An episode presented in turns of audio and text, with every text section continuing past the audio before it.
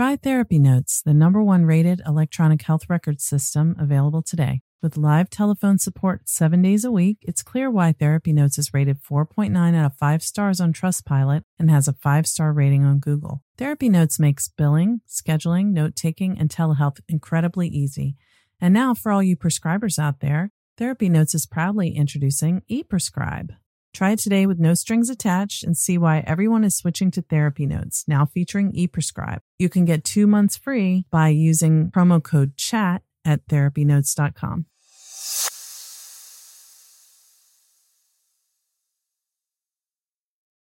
Trauma Therapist Network is a website to learn about trauma and how it shows up in our lives and to find a trauma therapist. Go to traumatherapistnetwork.com to find a trauma therapist near you today.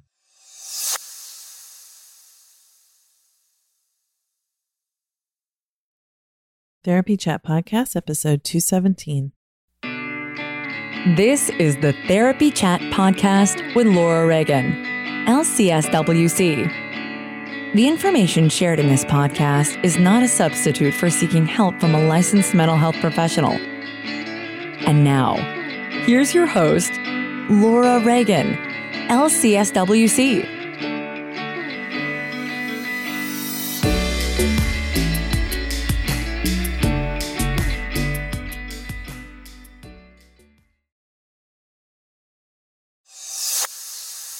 Hi, welcome back to Therapy Chat. Today I am bringing you a conversation that I found very interesting, but also deeply moving, which caught me by surprise. And I owe that feeling completely to my guest. Today I'm talking about animal assisted psychotherapies with my guest, Philip Tedeschi. Philip Tedeschi, LCSW, is the executive director of the Institute for Human Animal Connection and a clinical professor at the Graduate School of Social Work in the University of Denver. He's globally recognized for expertise in the clinical methods of animal assisted interventions, and he coordinates the school's Animal Assisted Social Work Certificate Program for MSW students, as well as the Animals and Human Health Professional Development Certificate Program. Philip received his MSSW degree from the University of Wisconsin Madison, where his specialization was the bioaffiliative connection between people and animals. He studies and teaches on the intricate relationship between people, domestic and wild animals, and the natural world. Tedeschi's research, scholarship, presentations, training, and community practice work have focused on human animal interactions, conservation social work, human ecology, causes of violence toward people and animals. Tedeschi is a certified master therapeutic riding instructor, former course director and instructor with Outward Bound, wilderness medical technician, forensic evaluator, and has many years of experience in non traditional therapeutic approaches with children, adults, and families. He specializes in the therapeutic and health promoting potential of human, animal, and nature interaction trauma informed methods and intervention in interpersonal violence, including assessment and intervention with cruelty and animal abuse. I found out about Philip because he has done a lot with natural lifemanship, which is a trauma informed equine assisted psychotherapy method that is different from the other approaches that are out there. And he has a book out that you will hear about in our conversation. It's called Transforming Trauma Resilience and Healing Through Our Connections with Animals New Directions in the Human Animal Bond. I was obviously, I expected to have a good conversation, but I was very, very moved by this discussion. And I'm hoping that Philip will agree to come back on the podcast in the future. So let's just dive right in to my interview with Philip Tedeschi. Therapy Chat Podcast wouldn't exist without the support of its listeners. If you'd like to become a member, please go to patreon.com slash therapy chat. By making a $1 per month donation, you can help Therapy Chat keep going over the long haul. Thank you for your support. Hi, welcome back to Therapy Chat. Today, I am very honored to be speaking with someone about a subject that you've heard about here on Therapy Chat before, but certainly not to the level that we're going to discuss today. My guest is Philip Tedeschi, LCSW, who is a professor and the executive director of the Institute for Human Animal Connection at the University of Denver Graduate School of Social Work, as well as the author of a recent book called Transforming Trauma Resilience and Healing Through Our Connections with Animals. Philip, thanks so much for being my guest on Therapy Chat today. Well, thank you. Thanks for inviting me. You're so welcome. And I'm grateful that you could and were willing to come and talk with us.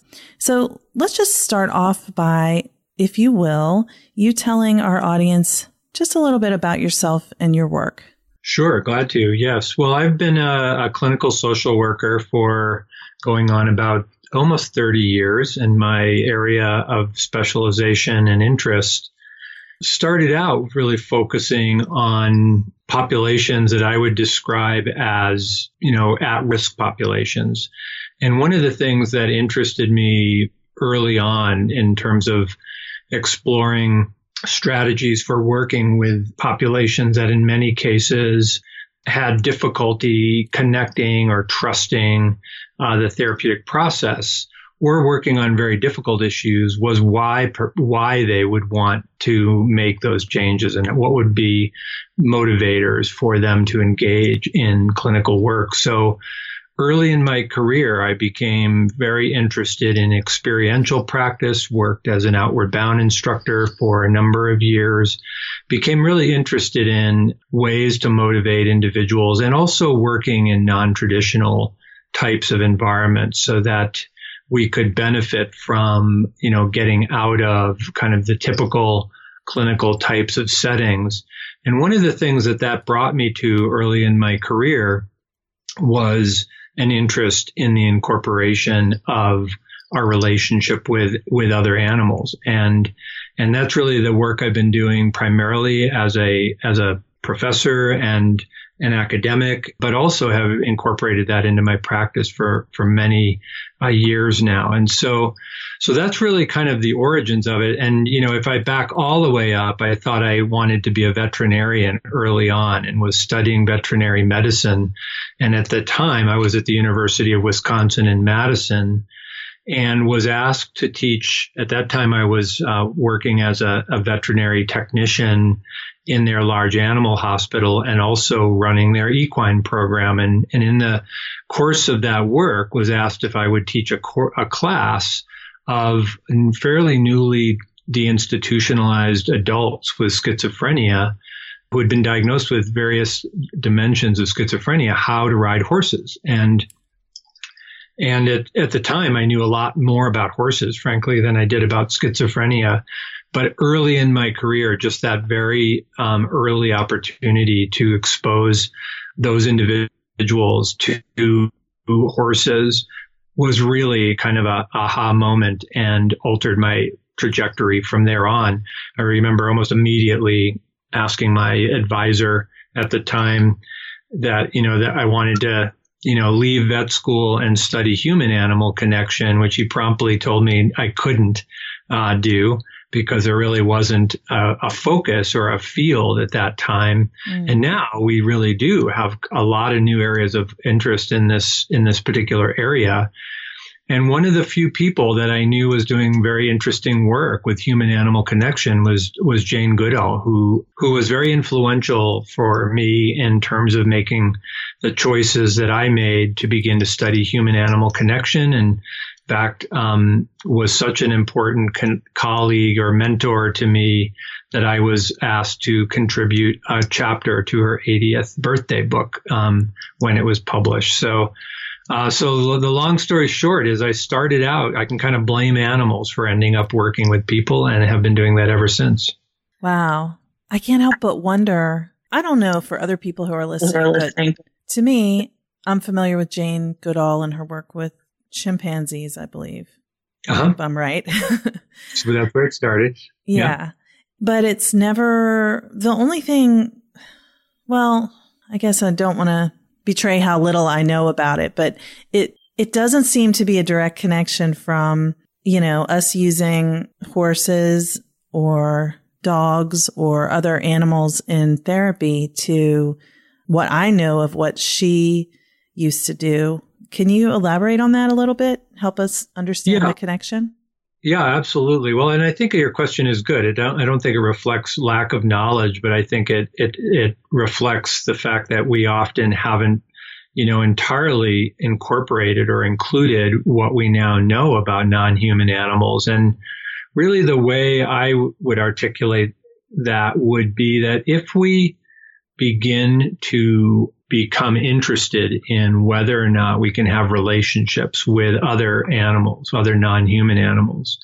One of the dimensions of that very quickly becomes a question about sentience and whether or not you believe that other animals besides human animals have the capacity for uh, cognition and complex emotions like we do because if at the we look at the heart of the connection between people and their animals even their companion animals that they live with like their let's say their dogs or their cats these are animals that have very deep connections with us and we do with them. In fact our research shows that for many people their companion animals are some of their most reliable um, relationships that they have in their life. Some of the least complicated and most reliable relationships are often occurring with non humans. And the research also shows that we gain support like we do in any other human relationship. We gain social connectivity and support. And that this level of support is one of the primary, probably most powerful dimensions of the health promoting benefits of our connection with other animals. And so its potential, for example, to make impact on loneliness or isolation or numerous other mental health challenges. And this is just a few of the possible um, implications or benefits that, that that's part of it. And so when you go all the way back to those people who early on began to study other non-human animals. In Dr. Jane's case, you know, studying the chimpanzees in Gombe Reserve and being telling us a bit about these uh, incredible animals and starting to do things that other scientists at the time weren't doing, including seeing them as individuals and giving them names, which was at that time not considered typical or even appropriate for scientists to study animals and give them names. But one of the things that quickly came out of her te- her inclination to look at these individ- these animals as individuals, not just as a species, was a recognition of behavior that was suggestive of complex emotion and thought, and what we sometimes now call belief in animal mind. And the concept um, of belief in animal mind is often the basis for us recognizing that we can have relationships with other animals that are not human. Yeah. Wow. I mean, you're really getting me thinking so much, but you know, it just, one of the things that comes into my mind is how so many people think that, for example, I've heard a lot of people say that cats are stupid because they don't quote, you know, they don't come when you call them or they don't know their own names, which is such a, I know that's not true because I've had cats and, you know, yep, definitely not true. Yes. I mean, they're, they're very, very smart, but they're also, they're very sensitive and you feel when you have a, a pet, you know, you can feel that emotional connection with them, I guess, if you allow yourself to. But I also think that often many people aren't able to, maybe it's like they're too guarded to even allow that kind of closeness with their pet. You know what I mean? Or to think about it. Yeah, I mean, I think I think that that is possible. I think the other dimension of this that you know we probably need to acknowledge is that human beings are are quite self-centered, mm-hmm. and and in you know could arguably be seen as quite lazy communicators um, compared to many other animals where you know we have started to rely almost entirely just on spoken or written language other animals use almost everything but that and that those are communication tools that actually inform our work.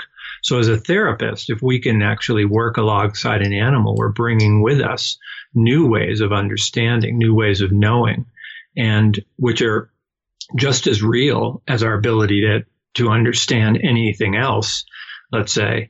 But we ha- would have to humble ourselves to a recognition that human beings are just one species. And there's a tendency for human beings, in particular, I would say, kind of our modern human being, to create what we sometimes think of as the we refer to or has historically been referred to as the the scala naturae or the nature's ladder where we place animals other animals that are not human on a on a hierarchy of sorts and much of this is driven by religion and our teachings that we're made in the image of God or that we're special because we're human when we start to really look at qualities of other animals, we find that other animals have these unique and amazing capabilities that human beings in many cases don't. So I'm not really talking about better or worse. But what I am talking about kind of are the origins of diversity and recognition that human beings have their capabilities and other animals have their capabilities and that we don't necessarily, you know, have to only look at animals through whether or not they're like us. And unfortunately, people r- routinely do this where we, you know, if they're look like a baby or remind us of a child or um, are designed in ways that meet our human kind of centric orientation and needs, then they get more value. Some of the most important animals on the face of the planet in terms of the planet's health are not animals that many people value. Things like bats, for example, um, you know, that are critical for the for the health, for public health, and for the health of the planet. And yet, most people probably don't spend much time thinking about the importance of their relationship with those types of animals. So, so one of the you know wonderful things about my work, I suppose, that I value more than anything else is it's really allowed me to reflect on diversity and the significance of our interconnectedness with other animals, including the environment, the living environment. And at the heart of the therapeutic process, which I'm sure we'll talk a little bit about, is this understanding that health is optimized when we're in contact with other healthy living systems and other animals. And that that's really the basis of my new book. Wow. Yes. I love that perspective. And I know it's true, but it just is, seems like it's just becoming, that message is just becoming amplified in our culture, you know, just beginning to be really more mainstream that we exist for connection with others. And, you know, we're all, you know, there's a big ecosystem here. It's all working together and we're part of it. It's not just, you know, yeah. the place we live and the things that are around us to serve us, which is kind of the way human development in terms of like civilization and the perspective, you know, that that brings has been. It's like there's people and then there's the non humans, which are not worth as much. Yeah, that's exactly right. I mean, and, and, we do. We have, you know, lots of reason for people who care about animals to be frustrated and upset these days because we are seeing such a level of irresponsible and callous kind of regard for our protection of other animals. And it, and it does ultimately relate to our well-being as well. And, you know, I think it's one of the areas that I hope other mental health practitioners, particularly social workers, I think should understand this because we use terms like person in environment or systems theory as our grounded uh, concepts for most of our work. And yet, when we've talked about that historically, the field of social work often has not meant living environment or green green environment, but built environment or the human kind of environment around us. And I, ironically, you know, I think we will be in a time, if we're not already in t- this time, where literally every social worker should un- should be trained and understand this, the implications of our connectedness to healthy living ecological systems and other animals, because these will be ultimately critical aspects of human health and even human security. And they're the so they're the building blocks of good child psychological health and good physical health early in our lives, but ultimately they impact us throughout our entire life. So it's a very, very important area for us to be talking about, I think, as, as practitioners. Yeah, I agree. And I, I wholeheartedly oh. agree with what you said about that we don't often consider that as social workers. And I'm glad that since you're a part of the process of educating social workers, you have that perspective to bring. Yeah, it's it's been a, a real joy working with students. I'm, I teach in a program at the University of Denver that's um, all graduate. It's an all graduate program, and I'm always amazed by the students that arrive in our program because they have been thinking about this, and many of them clearly understand the significance. In fact, often what has drawn them into this inquiry, professional inquiry, has been um, that animals have already been significant in their lives. I've had many students tell me, you know, that they've had an interaction with an animal that literally saved their life.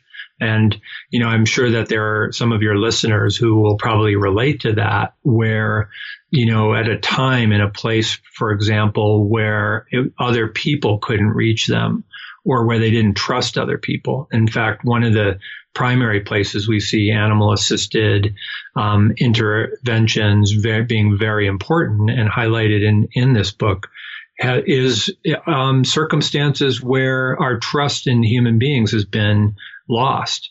And, you know, what happens to somebody who can no longer trust? Well, those are often the persons who end up, you know, in our offices, in our um, carceral systems, you know, in in crisis and often in tremendous amounts of pain that can create problems for themselves and others. Yes, yes, and and you're bringing to mind um, programs that I've heard about equine programs at prisons and for veterans with PTSD. You know, programs that are specifically tailored towards people who have been harmed and may have also done harm to other humans or animals. And how you know the tenderness that's what comes up for me is like the tenderness that one can develop in relationship with an animal that may feel too threatening with a human. Yeah i think that's right. And you know probably the most some of the most exciting scientific and uh, research developments in our field have been to understand that when we're in a safe interaction with an animal that it can actually change our interpersonal neurobiology to the to the degree that it may allow individuals who have previously been um, unreachable or, or in many cases what we sometimes you know refer to as as treatment resistant or treat untreatable to to to have new tools in that pop with those populations. And I'll just give you an example of a few. Great. Uh, this in our, in, our, in this book, transforming trauma, we highlight kind of three primary areas. One being child developmental trauma, which we would, you know, most people would recognize, um, often now even called a syndrome, um, for those children who have been chronically exposed to um, maltreatment throughout their lives, often at the hands of their own caretakers. We also look at post traumatic stress um, and its movement from being a pathology or a disorder to resilience and what ca- what allows us to um, potentially work with post traumatic stress in ways that um, create improved outcomes. And then we've also in this book looked at more atypical aspects, including, um, however, and not limited to mass casualty, school shootings, um, natural disasters, war, um, for example. In in fact, I was just um, recently in Israel working on a project there where we've just opened the very first uh, prison canine program in the Middle East that pairs street dogs with um, persons who are in an Israeli prison in northern Israel along the Syrian border. And looking at these various applications, how animals can work in these various contexts, one of the things that's just amazing is that those are all almost all examples of various kinds of tra- trauma where the brain has been altered by their experience of the threatening or traumatic event. And that one of the things we're trying to do in most of our, you know, inter trauma kind of informed intervention models is to retrain the brain. Um, to give it, you know, to allow that individual to use their body and their brain to respond to their environment accurately. And one of the things that has come out of this work is this understanding of what we call the polyvagal theory. And, and in that theory is another concept we refer to as neuroception. And neuroception refers to preconscious awareness of well-being or threat, which often, you know, is hard to identify and hard to work with for, for, us as clinicians because by the time somebody's able to talk about their trauma, they're conscious about the often in many cases the symptoms of that trauma or the triggers for that trauma. But many people experience trauma and are impacted by their trauma in ways that are pre-conscious or even subconscious. And this concept of neuroception is referring to that idea. And one of the things that having pre- the presence of safe animals or thriving um, living systems are immediately around us is that that information informs our neuroception, what we call neuroception of safety. And that becomes the early basis for shifting neurobiology, making somebody more accessible, more talkable, more trusting. So, for example, in the presence of a safe dog, a therapist often looks more trustworthy than a therapist without a safe dog present. And that presence, just the simple presence of an animal who is demonstrating that they're confident in that person or comfortable in the presence of those provides this neuroceptive information, this pre-information that allows treatability to be much more likely once we get, you know, started in our more traditional methodologies for trauma treatment.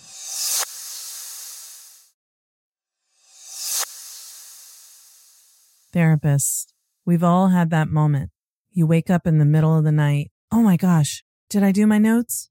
Well, you don't have to worry about that anymore when you use therapy notes. Therapy notes makes it easy to write your notes, get them done quickly, but thoroughly. My group practice has used therapy notes for six years and everyone always finds it easy to use. But the best thing is if you do need help, you can call their customer service number and a person answers the phone and anytime I've ever had to use it, which is maybe three times in the past six years, my issue has been resolved easily with a cheerful demeanor in 15 minutes or less. So I highly recommend Therapy Notes. And don't forget, go to therapynotes.com and use promo code chat to get two free months.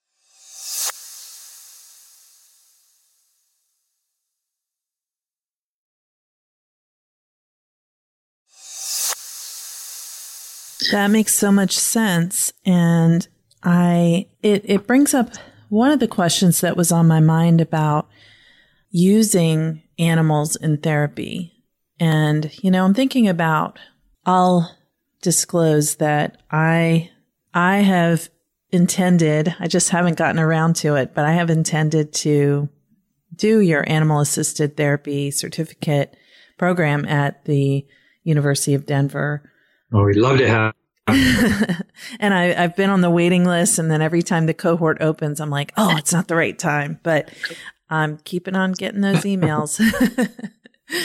but, you know, what made me want to sign up for that was wanting to offer having the services of a therapy dog in my practice. But I knew, and partly from talking with other clinicians, that it's not just having your pet dog there with you at work, you know, and you, and the dog is in the room and the clients get to pet the dog if they want to, or the dog might sit by them. You know, it's, it seems there's a lot more to it, which is why I haven't just A, why I haven't started bringing my dog to my practice yet. And, um, B, why I haven't signed up for the program yet, because I know there's a lot to understand about it. Well, you know, there there is a lot to understand about it, but you know, one of the things that you're um, saying, I'll just put this out there as a um, maybe as a consideration, you know, the origins of our field in some ways, at least the modern day origins of incorporation of an animal in a, in a psychotherapy session could be traced back to people like Dr. Boris Levinson, who, you know, also snuck his dog into his own office because he just liked having his dogs with him. He was a child psychologist and you know, what he noticed in short order was that the child clients in his office would get out of their chairs and they'd sit on the floor and they would often sit with his dog or his dogs. And, and then he would find himself awkwardly sitting above the child in his chair. And so he would get out of his chair and then sit on the floor. And in the process of then routinely, you know, bringing these animals in and then seeing how his clients responded and then changing his own behavior and then sharing this animal as they were petting it together, he started to recognize that he saw about twice as much verbal participation from these child clients in the therapy session than without. He, he, gave one of the earliest presentations at the American Psychological Association back in the 1960s and was, you know, at that time laughed at and not taken very seriously. What he was seeing, however, in that shift in his client's willingness to talk is the oxytocin system being activated and his and the child being safe in that context. And now, you know, so so ironically, some of the ways in which we might incorporate animals to be quite important and therapeutic. There are more complex ways, but there are also very simple ways. And by having the presence of a safe animal in our lives, it changes us. It changes our physiology and, and ultimately um, changes, you know, the way in which we interact with the environments around us. That's probably our best explanation for why about 75 million people have dogs in their homes today and why we're so connected to our companion animals. I mean, I think the average dog gets seven gifts a year. Um, you know, and and Valentine's Day is the most popular um, day to give gifts on, right? So this is a real love affair, not by accident, but because we actually often have some of our best times and feel happy in the presence of our companion animals, and they feel that way around us too, in most cases. Yeah. Well, that's pretty validating in terms of the just having the animal there and how it can help both probably the therapist and the client to feel more relaxed and more comfortable to allow the therapeutic relationship to unfold. That's that's reassuring that just that is valuable. Yeah, and I, I, I, think, you know, and then to your your own interest and maybe other some of your listeners are have been thinking about the same thing. With the main area, if I was to point to kind of one of the big competencies we look for and why we run programs for education and training for practitioners and, and clinicians is is really developing our ethics, a kind of turning into ethicists alongside the skills necessary to be a good therapist with an animal. It really is this idea of whether or not we have sensitized ourselves to and taken the time to learn what it the implications are for choosing to use another sentient being and I and I use that term use intentionally because we are making a decision to put them in that situation, and as a result, we have a, a, deep responsibility to them. It's unlike any other therapy where we wouldn't say, you know, I'm going to use my child for that purpose, or I'm going to use a prop of a, another human being for that purpose. Every other intervention is really, in, you know, allows that practitioner to make a conscious decision to be in that role. And we're making that decision for the animals that work with us. So that has both a moral dimension to it. In other words, is it the right thing for us to do to incorporate an animal? And if so, what kinds of animals and which animals could benefit or have a positive experience doing that work with us? And then secondarily, it brings up a, a, question of how do we go about becoming then supportive and a good advocate for the animals that are working with us to ensure that their well-being is is really an important part of our agenda. That is also turns out to be a great focus because it's the vehicle by which therapeutic benefits transfer. We would not get a therapeutic benefit from having an animal that's in distress mm-hmm. or being harmed in a therapeutic environment. In fact, there's reason to believe that it would be just the opposite, that it would be significant risk factors involved. Um, you probably have, you know, bad, poor outcomes or, or at least unfortunate outcomes by incorporating an animal that really isn't well suited to participate in the kinds of work we're talking about.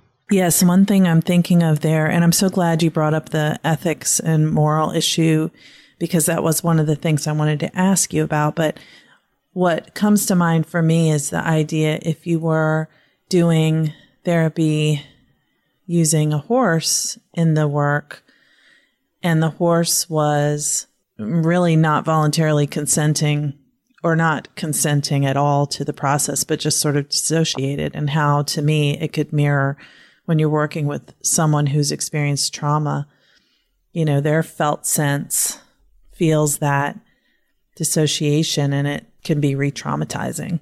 Yeah, I think that's uh, there certainly is potential for that. It might also be like, uh, what would it be like to have a therapist who doesn't really want to be there? you know, mm-hmm. and you know those sorts of things. And I think the term you used is a is an interesting one, the concept of consent. And it goes back to our early discussions about can we actually speak? You know, do we understand other animals and can we speak with other animals? Well, it turns out that, you know, if we're waiting for an animal to, to say to us, you know, I don't really want to be here, get me out of here, um, we're going to be waiting a long time. But if we are observant and if we do believe in ethology and the understanding that animals have complex emotions and are sentient and have thoughts of their own, that, like with human beings, often shows up in observable actions and behaviors that as we've started to learn more about how to communicate with animals, particularly dogs and horses, and I would say cats and some other domestic farm animals, I think can also fall, fall in this category. Dogs are probably the most identifiably clear communicators with us in part because they've been evolving alongside human beings for you know tens of thousands of years. And this coevolution or what we call evolutionary continuity this connection allows dogs now to be literally the smartest animal relative to human emotion human communication human affect and and conversely we understand a lot about what dogs are communicating.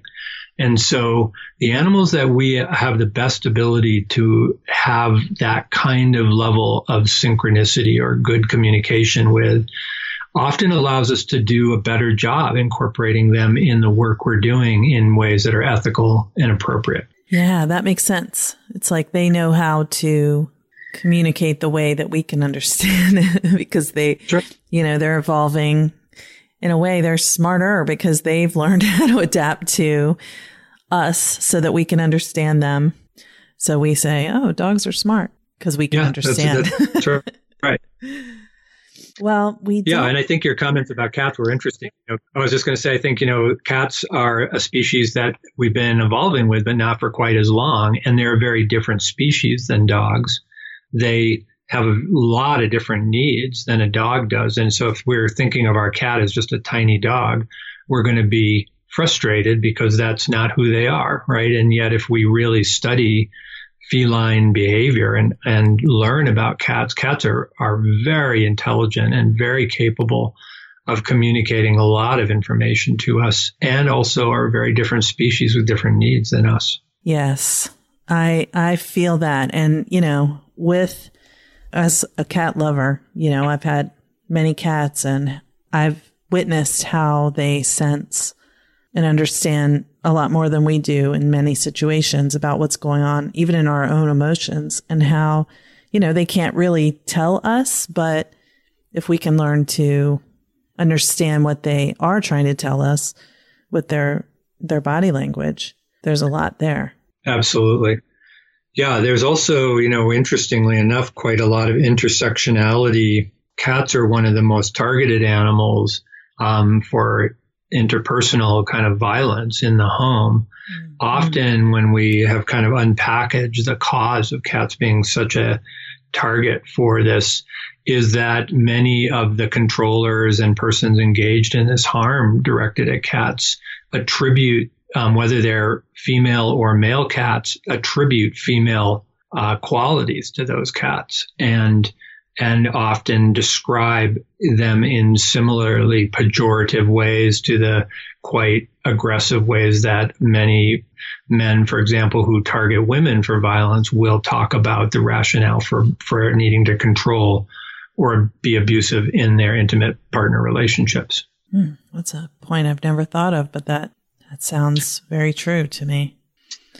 So, Philip, I, I'm sad that our time is already coming to an end and we really barely got to talk about your book, but can you give maybe a brief little summary for our audience? And maybe you can return in the future if you're willing to, but for now, could you give our audience just a little brief summary of really who this book is for and how it can be used? What you've already described sounds very interesting. So I'm sure you're going to find a lot of people wanting to buy it after they hear this.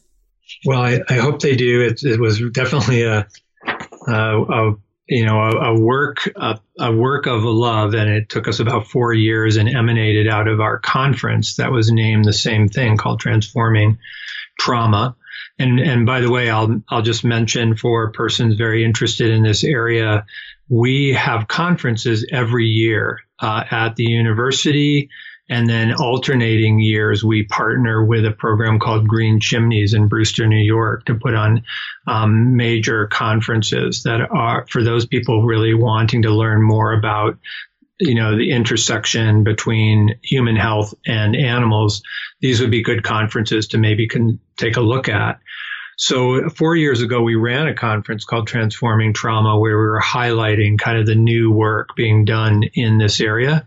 That was the impetus for the book. It's published by Purdue Press and uh, and the forward of this book, which I was very happy um, he agreed to do this, was provided by Dr. Bruce Perry, who is oh. many people would know. Yeah. Um, Dr. Bruce Perry is probably the leading child trauma specialist in the United States, and for many years has been a um, an important researcher in the area of child uh, developmental trauma. Is the founder of the Trauma um, Child Trauma Network and also the neurosequential um, model for treating trauma in child developmental trauma.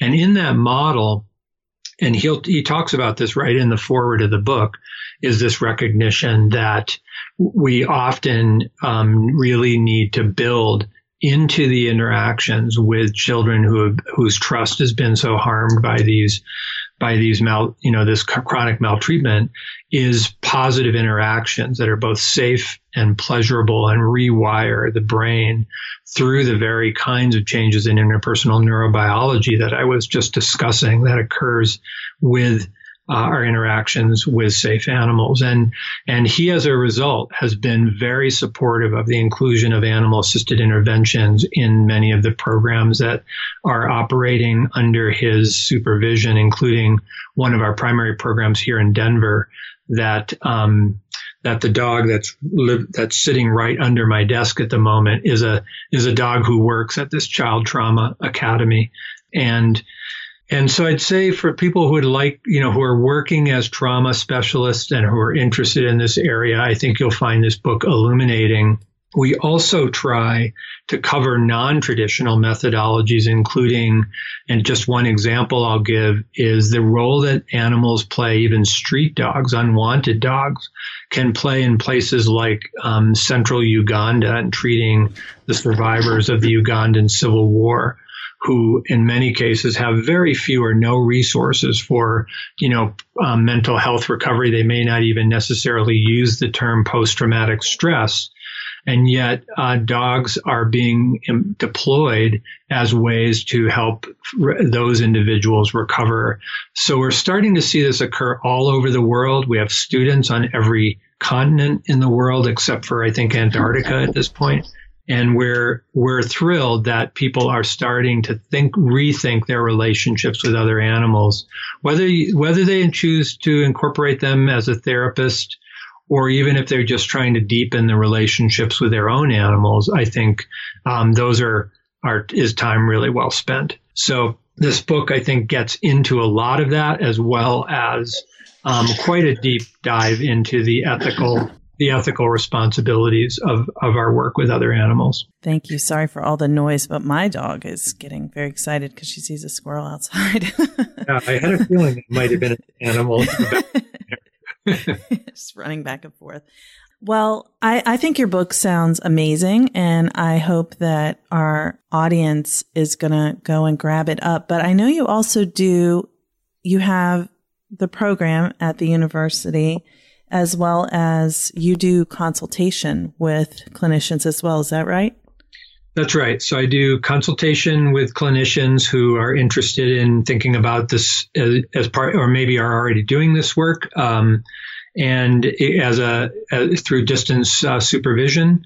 And we also do have a number of educational and academic programs uh, if they're interested in that, probably the easiest way to get familiar with that is is just search um, Institute for Human Animal Connection. That will bring you to our program at the University of Denver, and there is a live link to a number of the programs that we run there, including our humane education professional training called Raising Compassionate Kids, which is focused on training professionals to do intervention with early learners.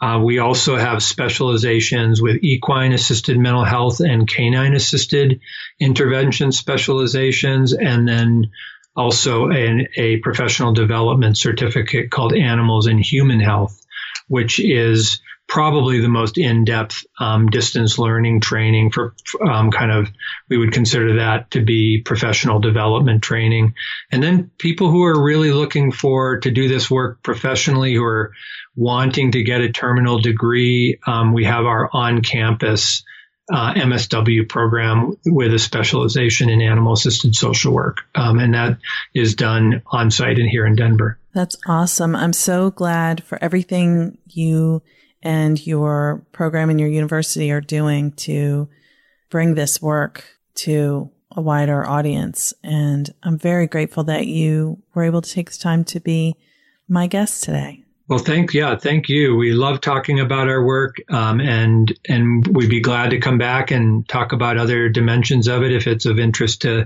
to your listeners. And and I'm glad to do it anytime. Wonderful. Well, I will definitely ask you to set up another time to do that. And I'm, I'm so grateful. Thank you so much, Philip. Thank you. Thanks so much for listening to my interview with Philip Tedeschi. I wonder if it was as poignant for you as it was for me. I don't know what it was, but there's something about his presence that resonated with me on a felt sense level, which makes sense because that's what this work is all about. That's what natural lifemanship is all about. That's what trauma work is all about. So it is clear to me that Philip is really embodying that work. And I'm so grateful that he agreed to be my guest today. As always, I'd love to know what you thought of this episode. So please feel free to get in touch with me by email or by going to the SpeakPipe button on the website, therapychatpodcast.com, and sending me a message. I always try to respond.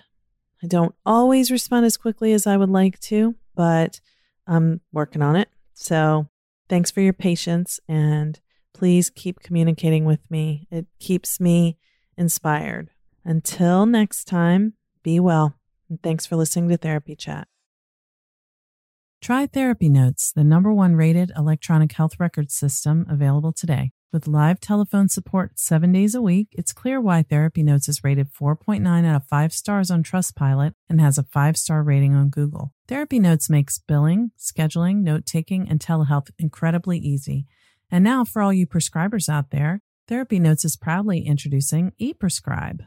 Try it today with no strings attached and see why everyone is switching to Therapy Notes, now featuring ePrescribe. You can get two months free by using promo code CHAT at therapynotes.com.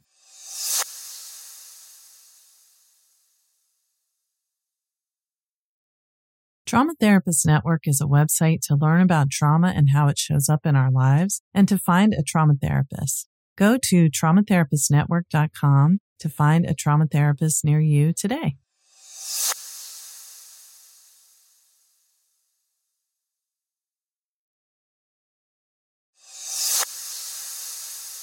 Just another reminder that if you'd like to become a member of Therapy Chat, supporting the podcast while receiving fun member perks and being able to communicate with me one on one, go to patreon.com slash therapy chat.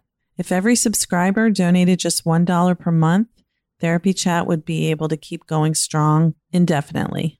Thanks so much for your support. Thank you for listening to Therapy Chat with your host, Laura Reagan, LCSWC. For more information, please visit therapychatpodcast.com